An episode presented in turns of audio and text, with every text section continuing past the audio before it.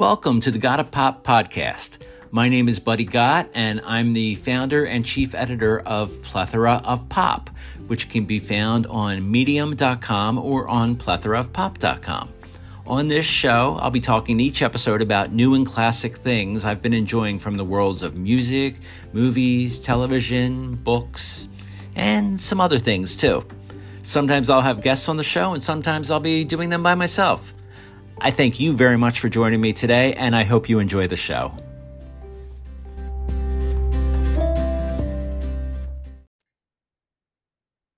Hi, everybody. My name is Buddy Gott. Welcome to today's episode of my Gotta Pop podcast. Today, I'm thrilled to have with me uh, someone that I know through her writing on medium.com and through her podcast, which we'll talk about a little bit later, and that is my friend Kerry Purvis. Welcome to the show, Carrie. Thanks so much for having me, buddy. This is great. Oh, it's my pleasure. I did mention a podcast, and you and your husband Justin, right? Yes, Justin. Yeah, yeah. Have a uh, have a show. It, it's about the Muppets, and I've heard a couple episodes of this, and it's fantastic. I encourage people to check that out. I'm going to include a link here on well, uh, I say here on YouTube, but uh, this show is on YouTube, and it's also the audio version is all the fine fine places that host podcasts like Spotify, Apple, etc. But uh, just just to talk briefly about that, uh, you had started that a while ago, right? Uh, I know you've been a lifelong fan, I guess, of the Muppets. Oh yeah, yep. I've been a lifelong fan of the Muppets, and we started it in uh 2020, I think.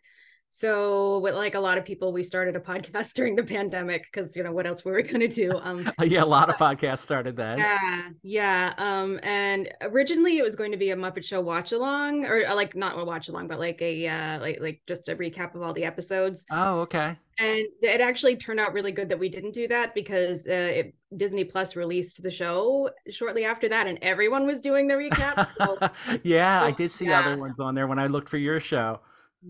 Yeah. So what we've done is we'll have a guest on and they get to pick a Muppet and we talk about our favorite moments with the Muppet and uh, with that particular Muppet. And it's, it's a lot of fun. We've been kind of on a hiatus lately, but we're hoping to pick it back up soon. And we've also had like special episodes where last year we reviewed the Wicked Witch of the West Sesame Street episode. Oh, um, that's fun. Heard about that at all? No, I didn't hear about that, but that sounds like a lot of fun yeah like i won't go too deep into it but basically it's an episode where they aired it and kids were so afraid of it that they never aired it again. Oh but, no. uh, but it leaked it leaked on youtube so we watched it and talked about it and that was a lot of fun. Oh that's awesome. I gotta look for that on youtube myself. That sounds like an interesting one. Yeah yeah i can see why kids were scared um but it's a fun episode though Oh, that's great. And uh, today, well, we were kind of talking back and forth about what to talk about on here because we know each other through Medium. You write all different kinds of things on medium.com, including some things about pop culture. You do some things for my plethora pop uh, pub publication, really, buddy? Publication, and, uh, you know, other things. And um, I know we're both um, music lovers, but also TV lovers, obviously. So we thought we'd talk about, you know, something from the music world and from the TV world today. And a band that we both love a lot. And I was I was thrilled when I discovered that you were into them because you were posting things online, different songs that you love by this band. Is the, the legendary Bee Gees? Have you been a fan of them for a long time? No, actually, I have. So I, I I've always known who they were, but I and it wasn't that I didn't like them. I just wasn't really super familiar with them. And like within the last couple of months, I just started listening to more of their music and I'm like, this is really good.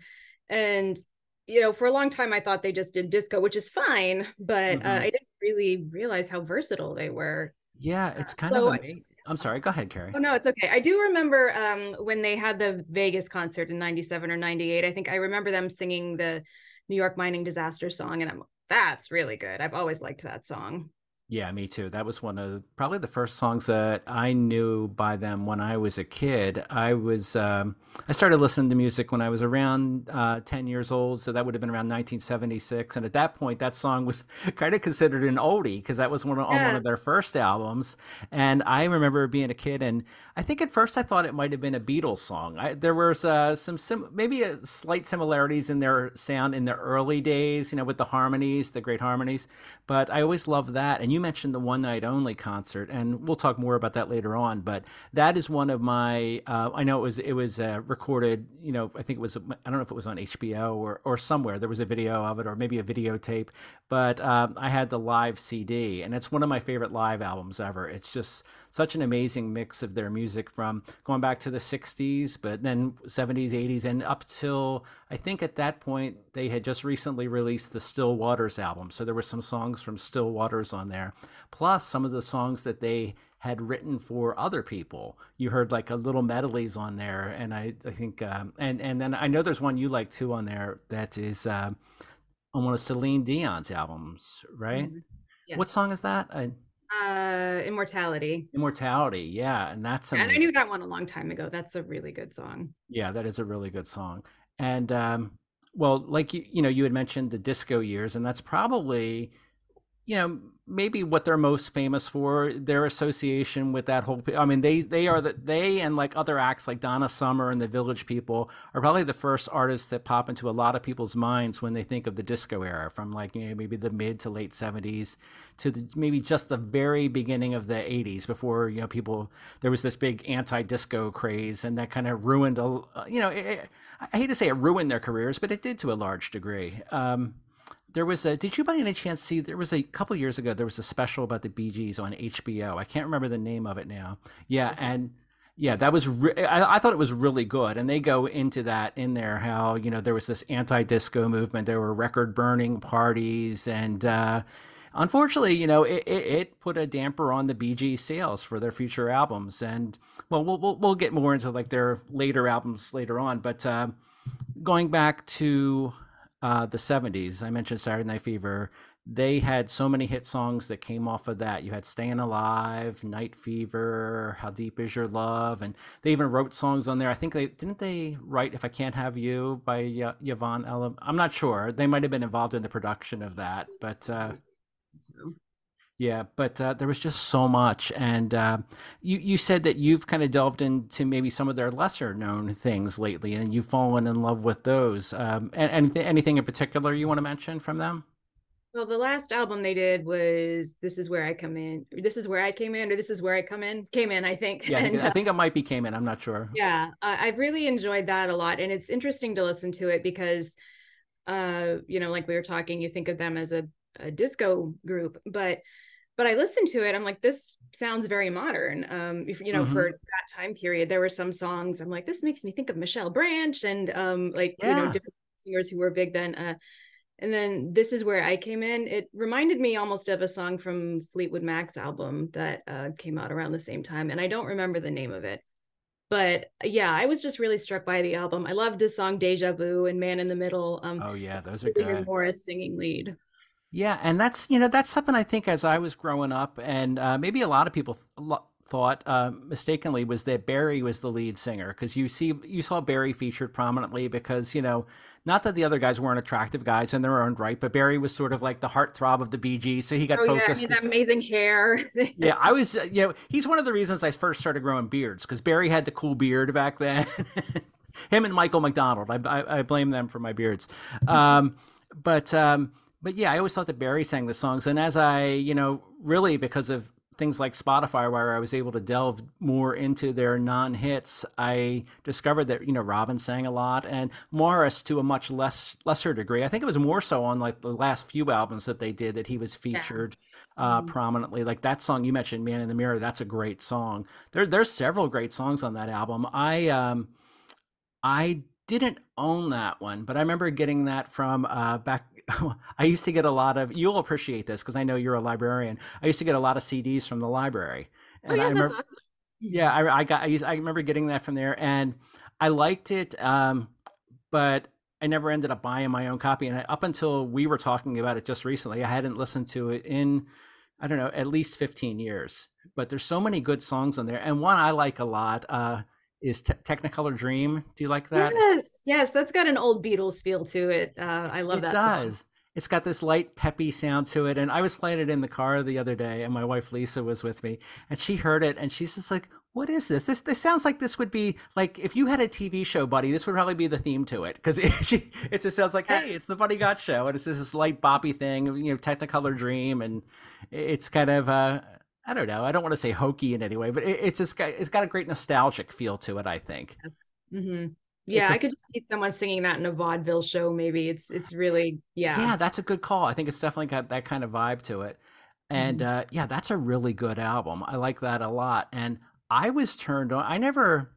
I, I can say I've been a fan of them my whole mu- music listening life because I th- like I said, I, I think I first discovered them when I was around 10 years old. That was the mid 70s, and Jive Talkin' had recently been a hit, and they had had, uh, I remember loving uh, Nights on Broadway. That had recently been a hit for them. And then, of course, Saturday Night Fever happened. But I never owned, I owned a, a couple of their greatest hits compilations. I never had delved into their studio albums at all until I got a copy of Still Waters, and that came out, I want to say 97, I think. Yeah, I think it was 97. And I got that by mistake. I uh, I don't know if you ever belonged to any of the music clubs that used to be. Oh yeah, BMG and Columbia House. Yes, exactly. I was a member of both of them, and I was notorious for not saying, sending that card back in on time. If you and people who don't know what those services were, basically, you got an album a month, um, except you could uh, send in this card that they sent you, saying you didn't want it, but they sent it to you like weeks before it was due. So I often forgot about it. So I would get a CD in the mail, and I got that one, and I figured, oh, what the heck? I'll, you could return it and pay for it, but uh, I figured let me just let me just keep this. I like the Bee Gees. Maybe there will be one or two songs on there I like, and I ended up loving it. It was it's such a good album. There weren't any like big like top ten hits off of it, but there were some things that got played on adult, adult contemporary radio, like the song um, "Alone" and uh, "Closer Than Close." Got some play play there and it was good stuff. And it was again it was a mixture where i think you heard maurice a little bit more you heard robin a little bit more and whenever i do the shows sirens are in the background. I don't know if you can hear them right now but that's what happens when you live within a mile of a hospital so. But i live near an airport so you might hear a plane maybe. Oh okay so this will be you know exciting to see what we hear throughout the show. But uh, so yeah, I I, lo- I loved that album so much, and that led me to get the uh, One Night Only album that we talked about. And I'll say, if you're a fan, folks, of the Bee Gees at all, whether it's their stuff from the '60s, '70s, '80s, or afterwards, that's a really good album worth checking out. Like I said, it was from uh, it, it, it's exactly what it said. It was one night only. I think it was it was from Las Vegas, wasn't it, Kerry? Las Vegas, yeah. Yeah, and it's just so good. Their harmonies on there are amazing. There's even one, oh gosh, I can't remember what song it is right now, but they they actually work in um, a song with their late brother Andy. At that point, he yeah. uh, they they they put him up on a video screen there, and uh, can't remember what song it was, but especially on Andy's earlier recordings, the brothers all worked together. Uh, Barry wrote a lot of them. Robin co-wrote a lot of Andy's hits, and they sang background on there. And and I had heard too that uh, shortly before Andy died, which I remember it was sometime in the late '80s. I can't remember what year. Um, there had actually been talk of him joining up with his brothers to be a fourth member of the Bee Gees, and who knows what that would have brought. That that that could have saved the guy's life, you know. Um, but it's just so sad that he passed away as young as he did. I think he was just in his early 30s at the time. He just turned 30. Yeah, that was heartbreaking. I remember being. It uh, was. Uh, it was. I, I've watched some things about him too, and just he never really seemed to find his confidence, and he just didn't see how talented he was. Like I think everyone else could see it. He was brilliant, but um, he really was. It was really sad. Um, the first time I remember seeing him was on Punky Brewster. oh wow! How about that? Yeah, it was really. He was in two episodes, and Cherie had a crush on him, and it, it was just really cute. Was he playing himself in that? Do you remember? Or he so he was in two episodes. In one, he played himself. He was the um the host of a beauty pageant for the girls. And then in the other one, he played Punky's piano teacher, and he was trying to make it big. And they went to uh, a record. Uh, it was a um, it was a scam basically. So it was this person um, pretending to be a record producer just to get their money, and then Henry comes in and busts him, and it's really funny. But um, but yeah, he, he, played the piano teacher who wanted to make it big, and he was singing that song, um, that song he sang with Olivia Newton John. Oh yes, yeah, I know which the, one you mean. Wait, am I wasting my time? Song that was I love that song. Yeah, yeah. I, I at first I got the wrong song in my head. I was thinking suddenly, but that's one she did with Cliff Richard, and that was another good song from back then. But uh, yeah, Andy was so good. Like you said, he was so talented, and he, he had confidence issues, and unfortunately, he had some, a lot of times that leads to drug issues, and of course, that was a a, a big part of you know his problems that he had. But yeah, so such a talented singer, songwriter, and he, he did some acting. I know he had done some work in theater, and um, he had hosted. You probably don't remember this, but there was a popular show called Solid Gold that he was a host of for a while. Yeah, I, I don't remember seeing it, but I've seen I've seen clips of it, so I know what it is. Yeah. yeah. So it would have been interesting if that had happened. If he had ended up working with Barry Maurice and Robin and the Bee Gees, I would have loved that. Mm-hmm. And um, boy, how about as far as like the disco hits? Do you have any particular standout favorites from there? Uh, well, "Staying Alive's fun. Jive Talking. That's I love that song. Um, yeah. Is Too Much Heaven? Is that a disco era one? I think it would fall into that. I think that came on the album that came right after Saturday Night Fever, which was something that I will find in my notes and I'll bring up later on. but yeah, that's a great song. I like that a lot. Matter of fact, I'm pretty sure that that was on the same album. Oh wait, Kerry, I've just about got it here. Uh, no, I don't. My notes aren't as good as I thought they were. You know, if you go to print out, like, say, the Bee Gees entry on Wikipedia, you get like like 20 pages maybe when you're not expecting that so i've got way too much stuff here they've, they've just they've got such a large body of work. I had no idea. Um, I didn't either, even though yeah. I knew they'd been around since the 60s. I mean, just looking here, they had released 22 studio albums and 83 singles. And that's mm-hmm. not even counting live albums and plus the soundtrack works that they did. But yeah, they worked I did four soundtrack albums and they have 15 compilation albums, two live albums, and like I said, 22 studio albums. I mean, that's amazing. I mean, that's more than so many other legendary bands. And um, one thing that I have been happy to see, uh, maybe the past dozen or so years, probably a little longer than that, is that we mentioned earlier the backlash that was against their music because of the disco era. But I think over time they have been a lot, a lot, a lot of that has dissipated, and I think people really view them for the just groundbreaking act that they were. They, mm-hmm. they they wrote so many great songs. They they recorded so many great songs. Wrote so many great songs for others, including uh, "Islands in the Stream," which was popular for Kenny Rogers and Dolly Parton, and uh, just just so many great things. Uh, yeah, "Too Much Heaven's a great song. I, I, I don't know if I said it a second ago or if it was just in my head. It was the song "Tragedy." That's one of my favorites. That's a great one. I've got that on. Uh, I'm not like you know the workout king, but I've got that on one of my workout playlists that I I love listening to that. It's a fun song. Good workout song. Yeah, it's a great workout. A lot of those are great workout songs. Uh, Jive Talk, and I was listening to that the other day. Was I was on the treadmill at the gym, and I, I God help the people around me because I know I was probably singing it a little bit, and that's not anything anybody should have to hear under any circumstances. Oh, I, I used to work at a gym, and I can tell you people sing all the time. I know they do. I know they do. I know my wife. My wife says sometimes she's like, "Did you see me like dancing when I was on the elliptical?" I'm like, "I'm like, it's okay, honey. Everybody kind of gets into Everybody it. Everybody does it. It's okay. We're all feeling the music."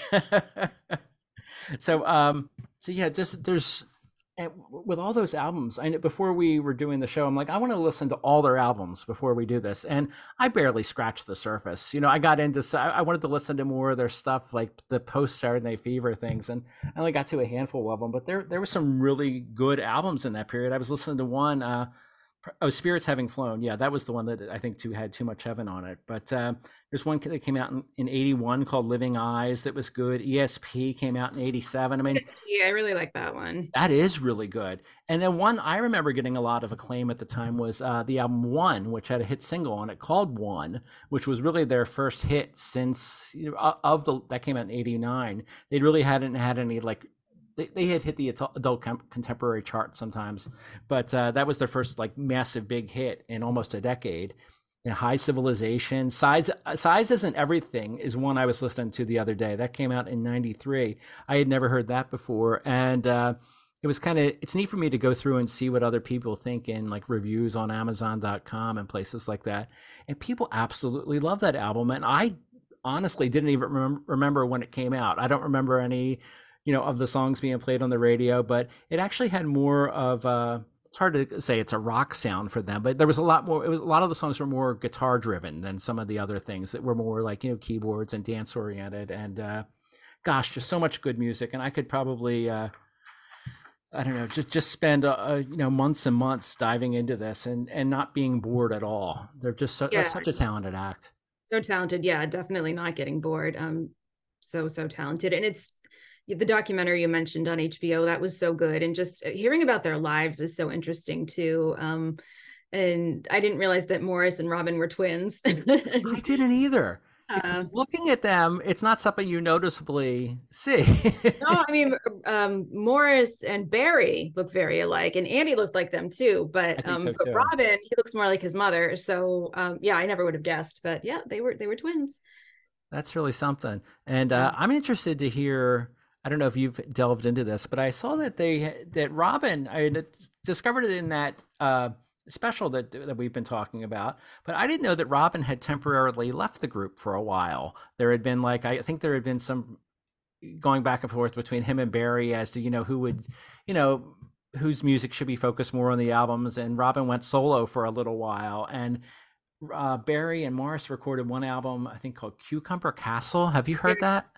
I I know the I I remember the name, but I haven't heard it yet. Yeah, I haven't heard it yet either. I mean, the, the name is is pretty pretty memorable, but I want to I'd like to check that out and and check out some of their solo things too. I know that Robin had recorded some solo music, eh, you know, even um, I think shortly before he passed away. And, yeah, uh, I think so. He did something with his son. I think it had to do with Titanic. I, I don't remember what. Oh, how about that?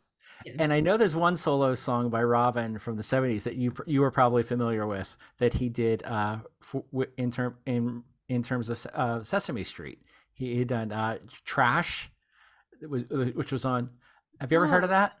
Mm-hmm. I think so. Yeah. Yeah. Oh, it's great. There was an album that came out uh, shortly after Saturday Night Fever was popular that the Sesame Street characters did. It was disco, and it was called Sesame Street Fever instead of Saturday Night Fever and there was a song on there called Trash that uh, Robin sang on. And I think there was a version that might have been shown on the show where you saw him like singing with multiple Muppets. But when the uh, what came out on the recording and what got played on the radio, Simon, I know this was uh, my next door neighbor had the 45 of it, was just Robin singing. And it's just this fun little disco song. Uh, you know, I guess an homage to Oscar the Grouch, since you know he loves trash, and it's it's a fun tune. If people haven't heard it, I encourage them to check that out. And something else that um, became popular in the 70s is a TV show that we both love. And that, that, that's, I don't know if that's the best segue in the world, but I'm doing it. And that is a show called Barney Miller. That was a popular show in the, um, it ran for eight seasons. It was on ABC. I think it started in 75, somewhere around there. 70, yeah, 75, 76. 75, yeah. 76, somewhere there. And uh, what I love seeing is that um, the show it's been off the air for probably close to 40 years. I, I, think it ended in 82 or 83, somewhere around there.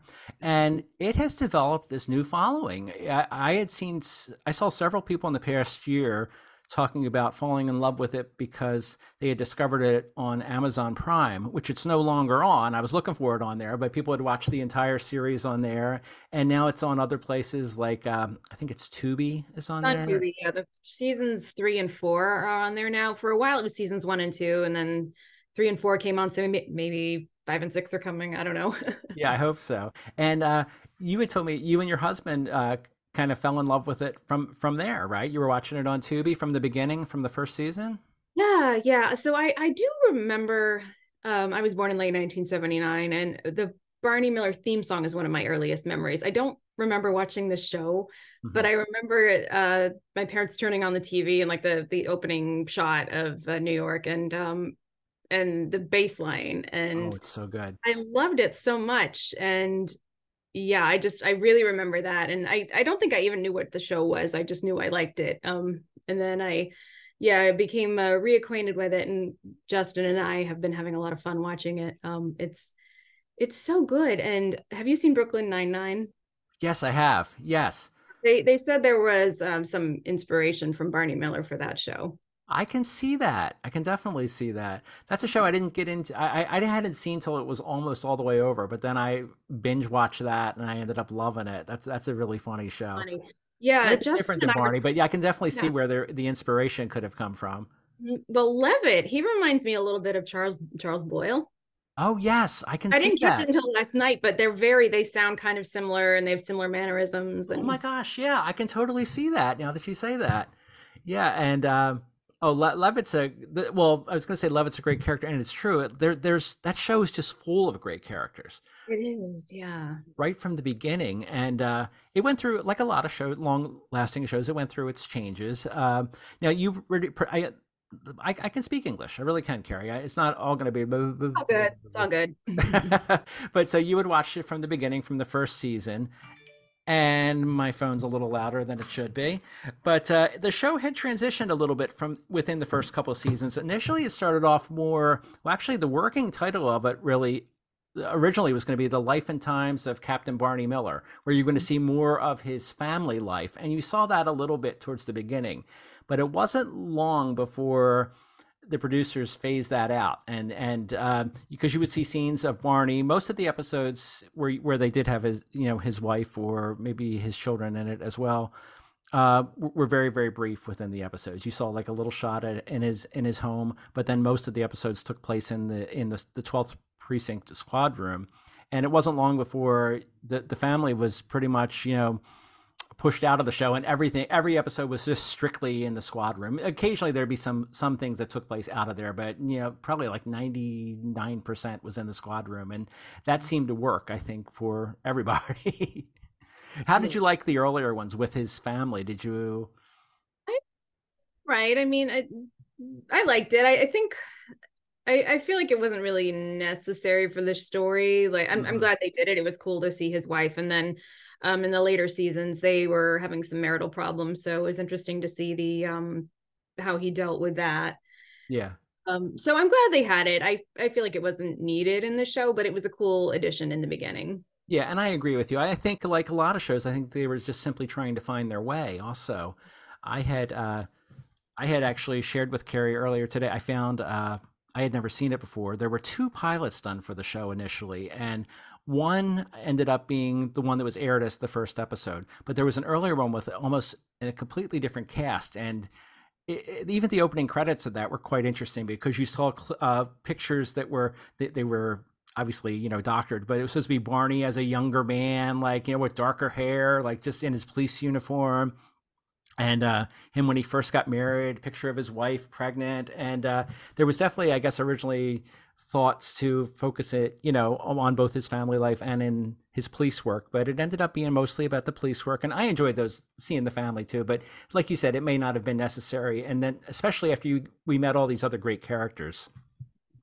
Yeah, there were I agree. yeah so many great characters on there and um, the first season in particular you had a couple that um, were only there for a little while. I liked uh, chano quite a bit I love Chano. He's so cool. Yeah, loved him. And Gregory Sierra just did a great job with him. I I really liked him. he did he did and he was only i, I- think did he maybe the first two seasons and maybe i can't remember if we got it into the third or not excuse me Yeah, I I, I wish I wish they had he had stayed. I think he, he Gregory Sierra got another show and then it didn't work out with that show. So Mhm. kind of a bummer. He was a really good addition. Um did have you seen do you remember the last episode of season one? Is that where he had to pull his gun on someone or something? There was something along those lines. It's been a Yeah. little while since I've seen it, but I remember it would being, uh, you know, it, it was good because it, that one I know I think went out of the squad room a little bit, and um, but I remember it being, you know, kind of heartfelt. It was his struggles with having done that. Am, am I off there, or Oh no, you're right. You're right. Yeah. Yeah, because he there was a bank robbery and he wound up having to shoot two of the robbers and he killed them. and He was really upset. Oh, And okay, I forgot that he actually killed a couple of the. he did, yeah. And then so he they had a scene with him at home and like just getting really sad and crying. It's like, wow, like that's in the 1970s to see a man crying on TV. That's like that's a big deal. That is a big deal. And Yeah. uh, that was one thing, uh, uh, well, one of many big deals on that show. Uh, Barney Miller was actually very groundbreaking. They had a couple of uh, recurring characters on there that was a um, homosexual couple, too. And gosh, I'm drawing Marty, and I can't remember his uh, boyfriend's name now.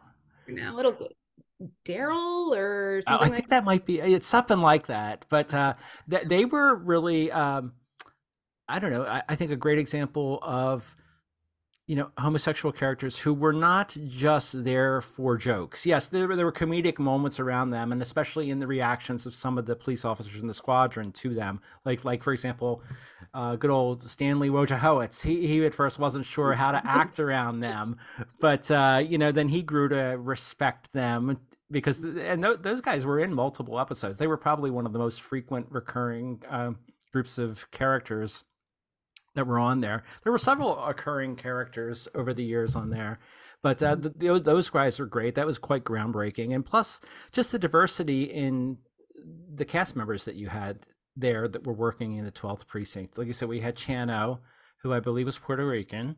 Uh, mm-hmm. You had Nick Yemana uh, of, of Asian descent, and uh, you had um, Philip Fish, yeah. who was older man. Okay. Yep. Yeah. Mm-hmm. Ron Harris, African American, and uh, did Barney's I, Jewish. Yeah, Barney's Jewish, and I didn't just, mention that until later, but yeah, he's Jewish. So yeah, and I'd forgotten that too. So it, you had this really diverse cast of characters, and oh boy, they were they were also very unique too, and and and it led to such great comedy, and in some moments, you know, great drama too. You saw the characters going through various. Uh, difficulties in their own lives. You know, Fish was this age. I don't know how old Fish was supposed to be, but that actor Abe Vigoda always looked old. no offense to the late Abe Vigoda, but he always seemed to play older than he probably was. He was probably in his like mid to late fifties when he did that, but. Uh, yeah. But uh, he was a great character, and then of course, uh, well, we talked about Nick Yemana, who was played by Jack Soo, and recently you and I talked about what ended up being really uh, just this very, very touching tribute that was done to him. Um, for those who don't know, Jack Soo had passed away while the series was still being filmed. I believe it was uh, it was maybe midway through, uh, third after the third season, third third or fourth season, I think, I think maybe later.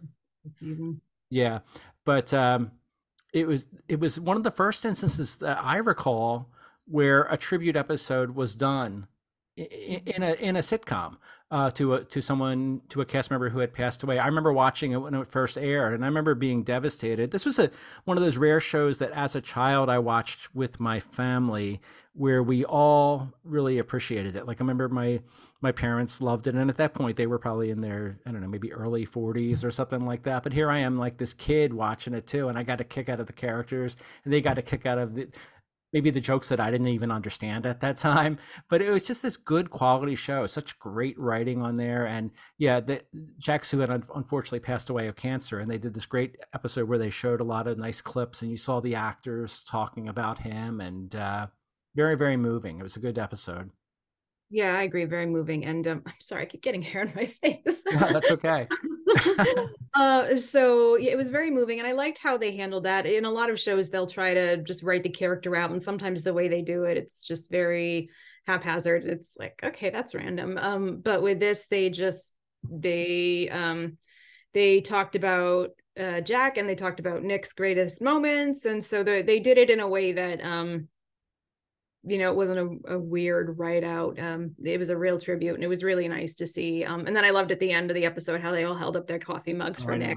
Yeah. Was... oh my God, you're like that. Just like hit me there. You know, that was. Uh, I, I cry over everything, but uh, yeah, that I mean that was very very moving, and uh, you know, we mentioned Fish before. Fish was played by Abe Vigoda, who who had done many movies even before he had been on Barney Miller. He was in, uh, I think, the first two, or at least the first Godfather movie. I can't remember if he was in the second one or not, but several other things. And uh, his character had left the show fairly early on, uh, or at least midway through, because he had been so popular. ABC decided to spin him off into his own series, at, which uh, which was called Fish. Had you ever seen that, Kerry? We watched the pilot episode. It was on crackle and then it like left crackle. Um it was it was okay. I yeah. you know i liked the concept but i i liked i think i liked him better on barney miller but yeah i liked him better on i think most people uh, and for those who don't know fish fish was a very short-lived show. I think it lasted maybe two seasons i don't even know if it was two full seasons. They had tried to incorporate i just watched one of the uh season three or four episodes the other day where you were seeing what was going to happen to Fish in his spin-off series because basically Fish and his Fish retired from being a police officer and he and his wife became f- foster parents to a degree for these kids who these troubled kids and uh, you saw one of the kids introduced in an episode of Barney. It might even be more than that but uh, it was like you said it, it was fine it was okay, but I think Fish was probably a better supporting character than a lead character, and and maybe just the the, the show wasn't as funny or well written as it could have been too. Yeah, I think he he worked better with adult characters than kid characters too. Um, just yeah, I think so. Fish was. I don't know, like if he'd been another character, if maybe he would have been able to pull it off. But um, just seeing him bounce off the you know the other characters on Barney Miller, he was just hilarious, and his t- comedic timing was amazing. Oh, it was. He would just make a face. Uh, you know, you would hear there was a running joke where Fish, uh, because he was older, he spent a lot of time in the bathroom, and you would just hear people like mention a bathroom, and then he would just make a face, and you would see him walk away, and he was just such a talented actor, and. Uh, he, he went on to do appear in many movies, even like the first Look Who's Talking movie. I, I think that.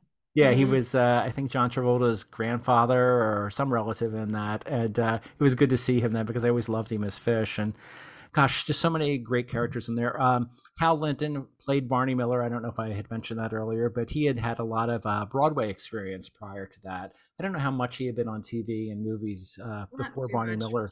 I don't think. Yeah.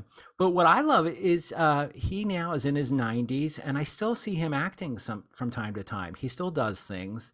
I recently saw him, I think it was just within the past two years, on an episode of Grey's Anatomy. And, oh, cool. Yeah. so I'm like, Hal Linden is still gigging. And I know he goes around now to uh, conventions and he'll like meet the public. He and uh, Max Gail, who played uh, Wojo on the show, were just at something just this past uh, week where I saw pictures of them together, and and it's great because uh, these guys. Uh, I see Max Gail's actually pretty active on Facebook. He'll answer people's questions about the show, and uh, one thing that I've I've seen many times from the different cast members is that they have said that they're approached a lot by uh, former police officers or even active police officers who tell them that Barney Miller was probably their favorite police television show ever because that to them it seemed the most realistic. It mm-hmm. wasn't mm-hmm. a case where these guys were running around pulling their guns every episode and getting into these great shootouts and dramatic situations. They were with in terms of like the interactions that they had with each other. Um, they said that they felt it was very realistic, and I can see that. Yeah, I've heard that too. Yeah, which eh, that's another reason I love the show is um because it is it is does have a realistic feel to it, I think. Um, you know, and it just shows kind of the day to day. It's not them going out in the streets and all the time, which would be fine, you know, for some shows, but um I just like the way they it's it's very character driven, I think, and I really appreciate that. Yeah, I do too. And uh you know, I keep saying the same thing over and over again, but it's it, it was so very true with the show is that there were such great characters. Uh, one of my favorites, especially when I was a kid, was uh, Harris. We mentioned Ron Harris, and he was just so cool. He was always like the king of cool on there. And I remember, now I hate to say this now, but one of the things that I liked about Harris was, I think towards the end of the show, I was like 13 or 14, and that's when I started smoking cigarettes. And I remember Harris smoked a lot on the show, and I just thought that was so cool. I figured, you know, I could smoke. Harris is smoke. Not that I'm blaming Harris for that, but uh, he was a character that you saw just, uh, I don't know, he just did his own thing. One thing that I liked though most more more than more than the smoking thing was the fact that Harris was a writer. Mm-hmm. Harris wanted to. Uh, in fact, I want to say wanted to write a book, but he did write. His character did write a book. Excuse me, a Sorry, everybody. Uh, allergy season. Fun, fun. Uh, but he wrote a book uh, called Blood on the Badge. Have you gotten to any of those episodes, Kerry? Or... I, I, I just got to the episode where he he was about to publish it and he was getting everyone to sign a release and Dietrich wouldn't sign it. Oh and, yeah, that's right. Barney was kind of hesitant, but Dietrich just didn't want to. And then um, Harris finally had to say, "Look, like your character's one of the best ones. I need you in this book." yeah, it was good stuff. I, I loved that because even at that point, as a kid, you know, I, I had feeling that I wanted to be a writer, and you, you saw this writer on TV. And again, the guy he always wore like the fancy suits, and uh, it was funny. There was an episode where sometimes you would see the officers on there go undercover and um, like I think they were trying to crack like a prostitution ring, and or or there was a mugger who had been going after women or prostitutes. Gosh, I'm probably getting this wrong, but I haven't seen this in many years. But uh, the uh, male police officers had to dress as women. Have you ever seen any of those episodes? Oh yeah, yeah. I remember when um when uh Harris had to do that and he had to shave his mustache off and he was really upset because he loved his mustache. it was hilarious. That's where I was going with that because he had like you know he he he he was very very particular about the way he looked. He had the expensive suits. He was co- always combing his mustache or like you know, checking himself out and uh and yeah that was funny. And then I remember everyone was blown away with how because he did that he he dressed extra fancy. You would see Wojo and the others wear like off the rack kind of cheap dresses, but he got like the fanciest thing, and it, it was it was really funny. Mm-hmm. And, Do you remember the werewolf episode where he um it was so funny where they they found the this person who was a werewolf who said he was a werewolf they found him in the park and he wound up having to like wrestle him down and he came in and he's just covered in mud and he's so upset that his suit ruined I, I actually just i'm sorry go ahead well, the whole episode's hilarious like when you hear the the wolf person howling downstairs and Jack Soo says, well, I better put some more papers down in the cage. that was so good. I, I just saw that. I, I, I rewatched it just maybe two weeks ago. That was a classic one. And that actor, I'm drawing a blank on his name now, who played the uh, character who thought he was a werewolf. Uh, he was uh, he appeared on there multiple times in different roles. I think he might have returned as that character once but I know he played other characters as well. And they did that frequently on that show. You would, if they got, had an actor or actress they liked, you might see them pop up again as a different character.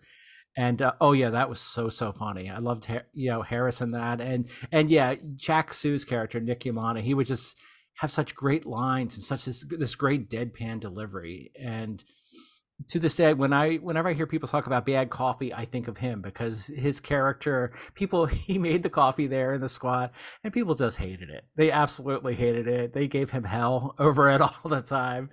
And uh, it was but just... then it would be gone and they'd be like nick coffee's gone so... yeah.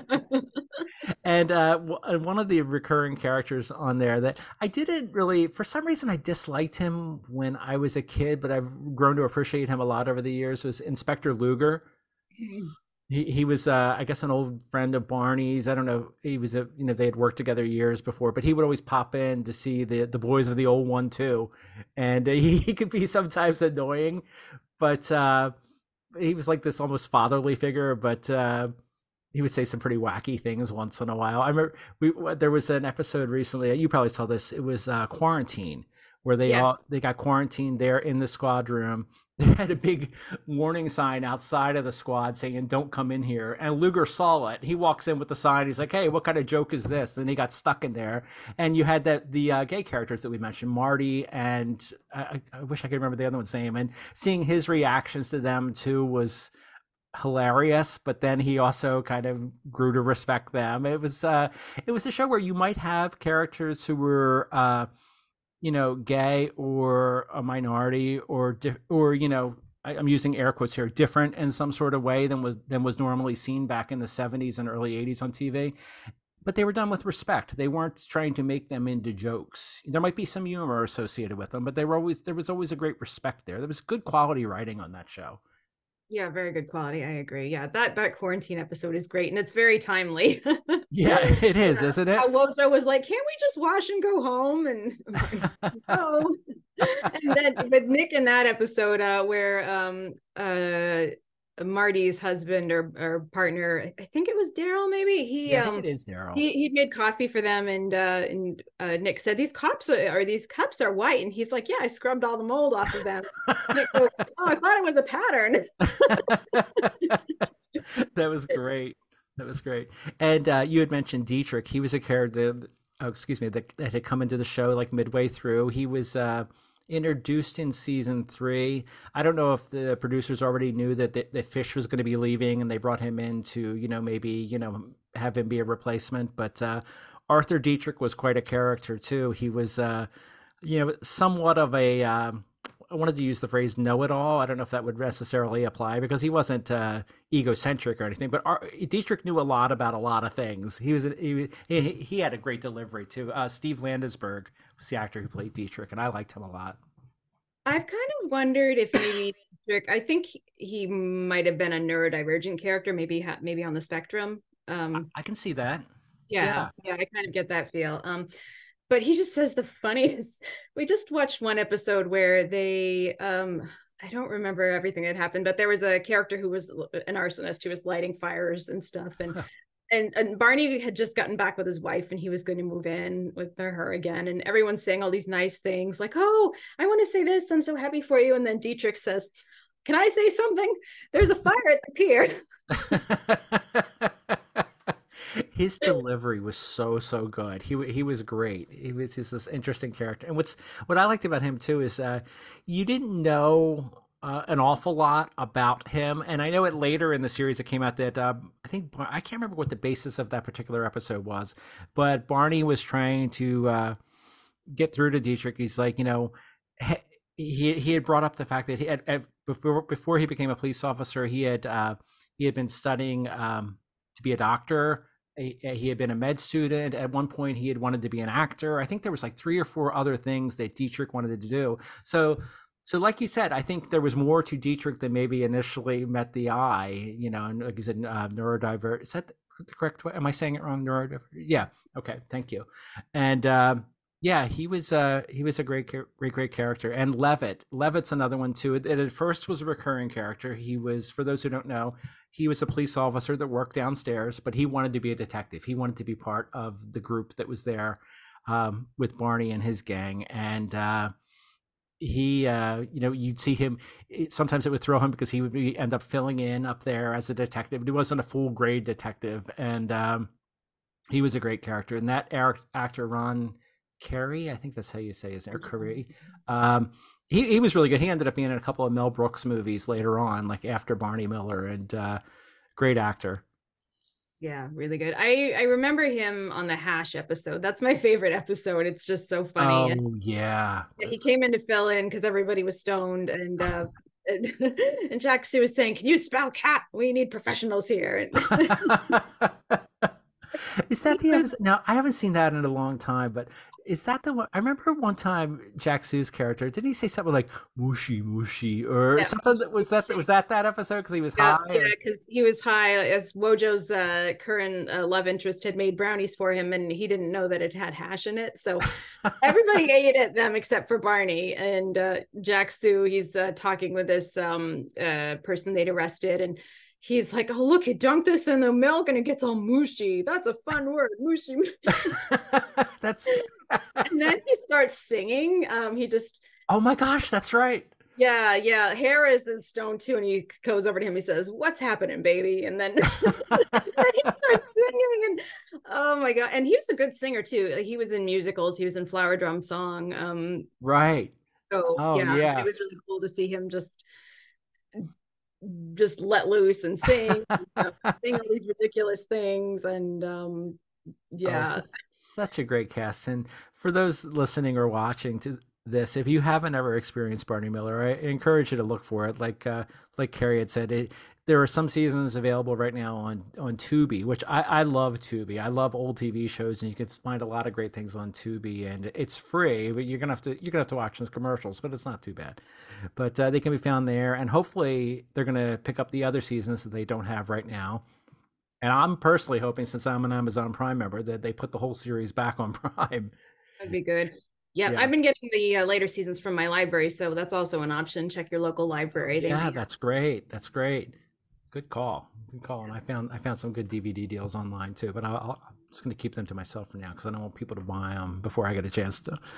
And uh, yeah, I love that show, and well, it's been a lot of fun. Talk. Uh, it's great to find another fan of that show because I, it the the quality of the writing was so good, it, it sticks with you. Uh, like it, we just talked about the episode. Is is it called Hash? Is that the yeah. Or, yeah? I have not seen that probably since the 1980s, but I can you know remember the things that I brought up, and then you were saying things. I'm like, oh yeah, it's just it was just so good. It's, it's just such mm-hmm. good quality writing, and the uh, some of the producers from that went on to other things, and some of the writers did. I think some had gone on to uh, Night Court too, like uh, later on in, in the 1980s. And did you ever see the final episode of Barney Miller, the final couple? Not yet. I, have seen clips from it. Um, oh, okay. so yeah, it's got uh, you know, I saw the final moment. Oh, is, I'll probably cry when I watch this. It was really, really sweet. And it was um, really sweet. How Dietrich was saying, um, and this is another reason I kind of wondered if he, he might be on the spectrum. He was talking about how, well, he made a joke about being raised by wolves, which is not, doesn't have to do with being on the spectrum, but he talked about how he always felt like he didn't fit in and being in, um, you know, being in the, in the, um, in the squad, he felt like they made him feel like he fit, which was really sweet.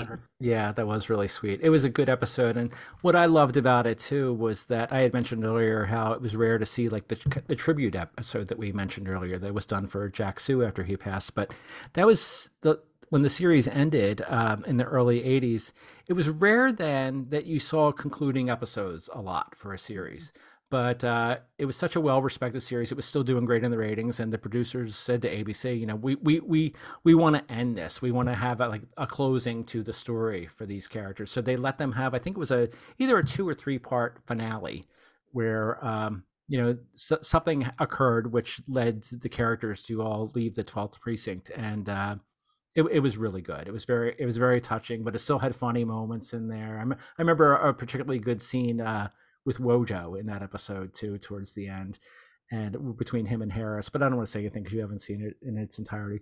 But uh, really good stuff, people. So check that out, and you know, check out those Gees. it's all out there to. Mm-hmm. It's all and like I said, I there's just I, I I've loved them like my whole music listening life, and just seeing like these lists of page after page after page of their albums and singles. There's so much of it I don't know. There's so much more to them than just the uh, maybe 10 hits you hear now on the classic streaming services or oldie stations. There's just uh, so much good music there. Yeah, so good. You know what I would have loved to see? I don't think this happened, but um, do you know Robin on the Muppets, the little the Kermit's little nephew? Oh yeah, yeah. Can you imagine if he and Robin Gibb had had a little cameo together? That would have been. Oh my so gosh. How great would that have been? I wish we'd seen that. Hal Linden was on the Muppet Show though. Is so. that right? Mm-hmm. Wow. Yeah. Okay, I can see that. Did he uh did he sing with that? Because I know he was he was actually a good singer. I've seen uh just recently I found I, I love YouTube because you can find everything on there. He had a variety special that he did probably at the height of Barney Miller, where he was just on there singing tune after tune and dancing, and I'm like, wow, look at him. But I want to look for that Muppets episode. I bet that was fun. Yeah, very fun. Yeah, I haven't seen it in a while, but yeah, it was cool to see him on there, and he's very talented.